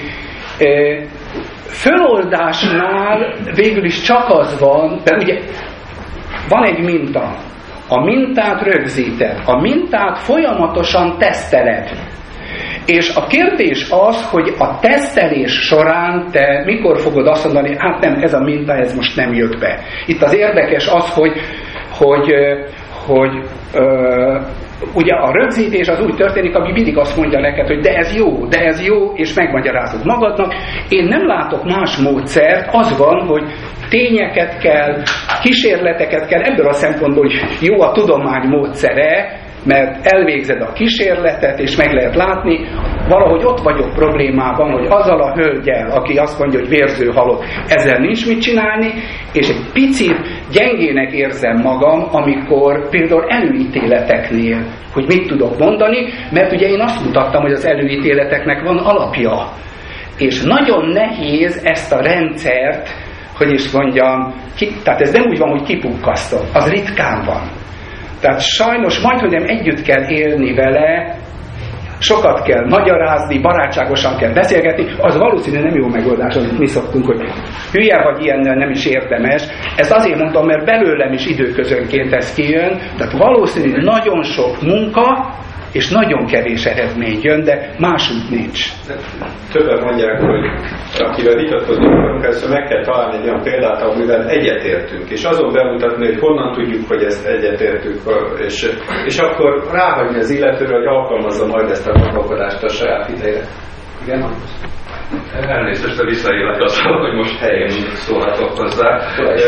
Egy dolgot hiányoltam a szervezetársadból, a téveszmék vonzerejei közül, és ez pedig a bizonyosság iránti vágy. Tehát, hogy az emberek többnyire biztos, egyértelmű, kétségtelen válaszokat akarnak, és a 20. század tudományában explicitebbé vált az, amit többé-kevésbé előtte is tudtak már, hogy a tudomány nem az az eszköz, amelyik kétségbe vonhatatlan és végérvényes bizonyosságokkal képes szolgálni. Pár tudományfilozófiai, meg éppen matematikai, logikai fejlemény az erre erőteljesen ráerősített, hogy bizonyos dolgokat az elméleteink nem fognak tudni produkálni. És ezzel szemben van az a probléma, hogy bizonyosságot szeretnének, aki elmegy az orvoshoz, azt nem azt szeretné, hogy, mondja, hogy adják meg oda neki azt az orvosságot, amivel, vagy gyógyászati eljárást, amivel a legnagyobb valószínűséggel gyógyul meg, azt szeretnék, hogy azt mondják neki, hogy ha ezt beveszed, akkor meg fogsz gyógyulni. És a természetgyógyász pontosan ezt ajánlja neki. Ez azt hiszem, hogy nagyon fontos, ha nem akarom. Követve abszolút igazad van, ez így van, és, és a, a problémát az jelenti, hogy ezt a fajta bizonyosságot a tudomány ebben az értelemben nem fogja tudni nyújtani soha, és az evolúció építi belénk ezt, bocsánat, most ilyen mottók jutnak eszembe, ez a, a hogy buridán szamara, miről szól, hogyha, hogy ott áll két izé között, szalmacsobó között, akkor éhen fog pusztulni. A tett halála az okoskodás, mondja Shakespeare. A modern világban mi azt mondjuk paralízis by analízis, vagyis Az ember számára az a fontos, hogy biztos megoldás kell, és akkor azt követem, amikor, amikor nem ilyen a rendszer, abban kevésbé hiszek, és a tudós az, az nagyjából ilyen. Amikor hogy hívjákhoz fordulsz, orvoshoz fordulsz, és sok minden másban, ott is bizonytalan vagy, és ehhez képest valaki, aki bizonyosságot mond neked, arra vagyunk, hogy is mondjam, dresszírozva, programozva, hogy annak higgyünk. Azok azt kérdeztél, hogy hogy lehet használni ezt a módszert a a, a, a, a, a tudománynak, a presztisének a erősítésére. Azt gondolom, hogy ha most a metaforánál hagyatkozunk, akkor ugye azért nagyon nehéz, mert az egyik oldal azt hirdetjük, hogy a, hogy a kutya rakta meg a postást, a más mi hirdetjük, és a másik azt hirdetjük, hogy a postás rakta meg a kutyát, tehát az mindig, mindig értekesebb lesz. A másik, amit mondok, hogy hogy próbáljuk kerülni ugye a politikára, hogy a politikának a hátrasabb értelmét nézzük, azért, azért mégiscsak a sorsunkat hosszú távon ezek nagyon befolyásolják. Na most erre, hogy mikor egy tévesz, vagy mikor hallani ki, hát ezt a történet mutatta. Tehát, hogyha most ne menjünk messze, csak vegyük a, a második világháborút, egy, egy, úgymond egy téveszme, egy hamis gondolkodás, az el tud nagyon terjedni, és végül az emberekből, akik mindig ragaszkodnak hozzá, végső érzem, és egy, végül egy, egy iszonyatos vérfürdő józanítja csak ki. Tehát az a, az a félő ebben, hogyha ezeket a kliséket használjuk a, használják a politikusok, mert miért nem használják, hiszen látjuk, hogy használják, akkor ez annyira tud rögzülni az egyénekben, abban a csoportban, a csoportaffinitás, stb. stb. révén, hogy hát pedig a történet azt mondta, hogy bizony csak egy, egy nagyon keserű vérfürdő tudja fölévelni az embereket.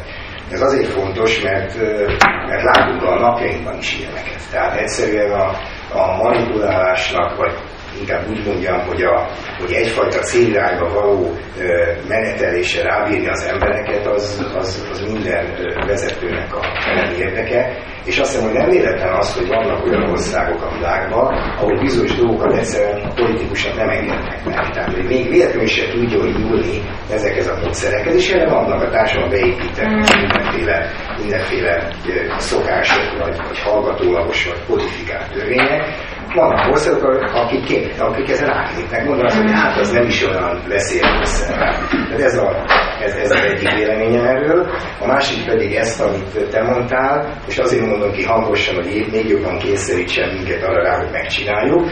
Mi azon törjük a fejünket, ugye a műegyetemi szkeptikus konferenciát rendező, hogy próbáljunk, szeretnénk rendezni egy olyan rendezvényt, a hasonlóan a lapos föld vitához, hogy vannak a mi egyetemen olyan filozófusok, így az emberek megmondják, hogy hogyan kell érvelni, és mi a hatékony érvelés, és azt szeretnénk, hogy kiosztanánk egy témát, mit tudom én, hogy homeopátia, vagy hogy négyszögletes csirke, vagy teljesen bonyolult dolgok.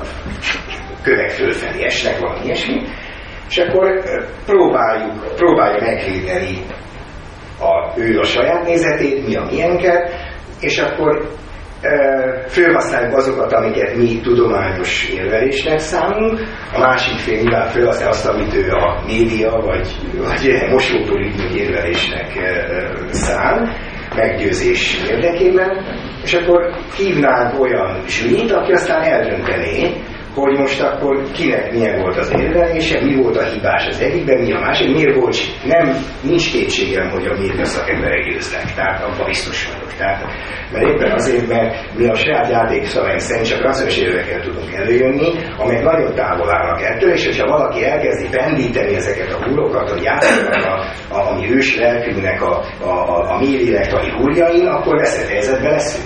És ezt egy zsűri esetben kívül el tudja dönteni, ezt tervezzük, hogy megcsináljuk. Már most mondom, ha lesz, akkor majd szólok, és nézőként sokat várunk, és véleményt. Ezt, ezt azért életez meg bennünk, mert mindig ez a probléma, hogy hogyan tudunk a társadalomban sikeresen terjeszteni a mi, a mi szkeptikus és tudomány affin nézeteinket egy olyan világban, ahol hát a, az irracionális turizmus az nagyon terjed, és még egyszer mondom, én csak társadalmi hatásában látom a beszédet. Ami a Józsi bácsi hisz abban, hogy, hogy kis vörös egelyek és ludvécek rohangáztak lefelé, és akkor meg tudjuk mondani, hogy nyerőtös, nem, de a dolog nem érdekes. De hogyha ezt nagyon sokan hiszik, és alaptörvénybe foglaljuk, az már veszély, és Ezt nem lehet eléggé hangsúlyozni, én azt gondolom. Tehát itt kellenek a fogócok. Köszönöm Csak hadd mondjam el, mire hivatkozott. Tehát a, a orosz Laci az egyike Hetlen Karcsi és Füstös László mellett, akik hárman gyakorlatilag segítségekkel, persze a Budapesti Szkeptikus konferenciákat rendezik a Műegyetemen, február-március tájékán általában minden évben, tehát itt akkor valószínűleg a 2014-esről. Nem, előttek akarjuk ezt nem Na, akkor most valamit megtudtunk, amit eddig még is Két dolgot hagy mondjak, és az egyik a vérfürdő.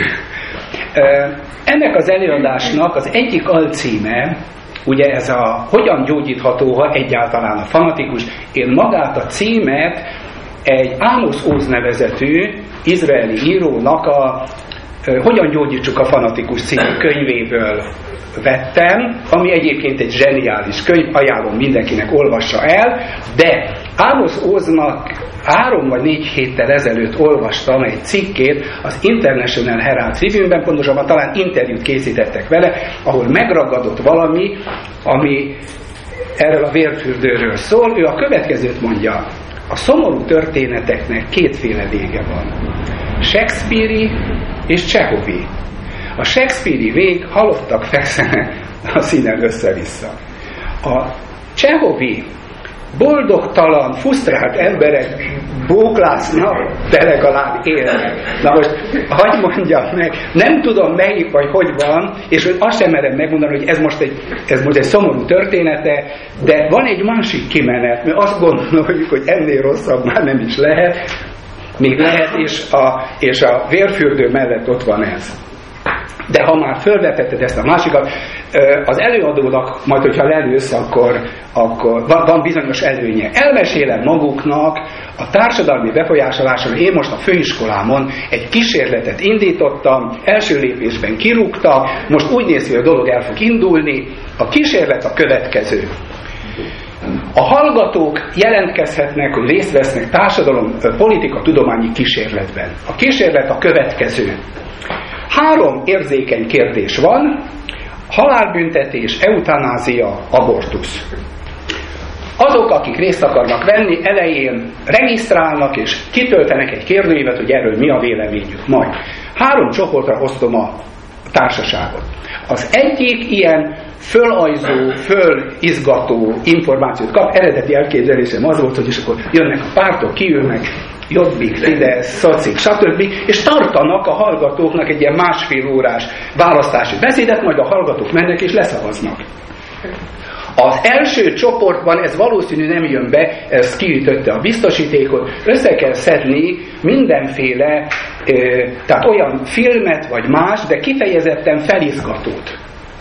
A második csoportban azt próbáljuk megcsinálni, van egy ilyen politikatudományi módszer, deliberatív polnak nevezik, amit láttak, ahogy hívják az eltések, amit csináltak. Egyébként egy nagy terem, gyerekek összeülnek és vitatkoznak erről a kérdésről, kapnak egy picit ilyen eszéisztikus információt, miért abortusz, miért nem, miért eundanázia, miért nem, és utána vitassák meg, vita van, majd szavaznak.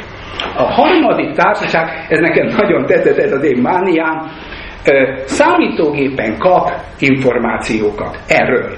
Hogy néz ez ki, hol van, mi, mit jelent ez egy társadalomnak, ha nincs abortusz, mit jelent ez a nők számára, adatok vannak pontosan leírva, majd egy hónap múlva leülnek a számítógép elé, és ahogyan a Amazon Mechanical Turkben leszavaznak. Tehát én annyit szeretnék, mert én is érzem azt a problémát, amit mondtál, én most szeretnék egy kísérletet végezni arról, hogyan lehet az embereket befolyásolni, mi különbség lesz e három között. Tehát van az elején, amikor kitöltik a kérdőívet, majd megnézem, hogy a a, hogy hívják, a, a fölizgatás után mi lesz az eredmény, a deliberatív pol után mi lesz az eredmény, és a számítógépes szavazás után mi lesz az eredmény. Nem tudom, hogy mi van. Problémának érzem, az, amit mondtál, ez nekem is gond.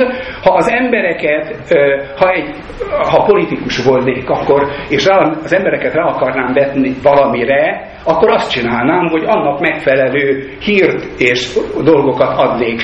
Én ma azt gondolom, hogy akkor volna az egész igazán szép, hogyha információt ad, végig gondolja, nem is nagyon beszél másokkal, és leszavaz. Tehát, bocsánat, most ezt azért meséltem el, mert ez most nagyon él bennem, nem tudom, hogy ezt sikerül-e majd megcsinálni a főiskolán, de szeretném látni, hogy, hogy, hogy egyáltalán jelentkeznek-e a hallgatók rá, szeretném látni, és nem tudom még, hogy hogyan, fog, hogyan fognak befolyásolódni, hogyan, milyen eltolódás lesz akkor ahhoz képest, amikor fölizgattak valakit, vagy nem. András, megkérdez, megkérhetnélek, hogy mondjad, érintett is vagyok, azt hiszem, hogy mi lesz a következő két klubnak témája, vagy már lehet fixálva, csak hogy a elmenek az emberek körül el tudjuk mondani. Hát talán nyilatkozz el a következőről, mert a következő Mondjad, hogy hogyan a Igen. Tehát má, májusban fedeztél, ha jól tudom, a bizonyítékokról, mi számít bizonyítéknak, mi nem. Igen. És a ö,